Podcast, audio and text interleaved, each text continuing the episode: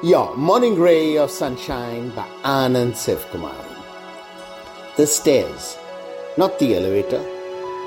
Think of life as a building with only stairs, no elevator. Which means to go up to a desired floor, we need to clamber up flight by flight, one step at a time. Which translates to in order to accomplish any of our goals, we have to complete a series of steps.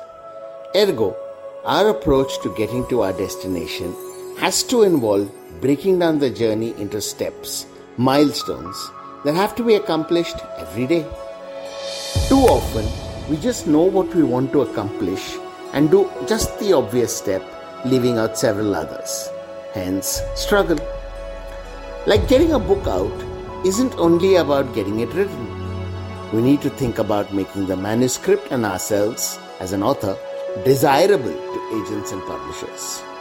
Whether that means building up a portfolio of stories in different magazines, winning contests, building a fan base on story portals, or whatever else will help. Let's examine our goals, figure all the steps that are needed, and make sure we haven't left any out. Then start climbing with daily targets. Sunshine in your day.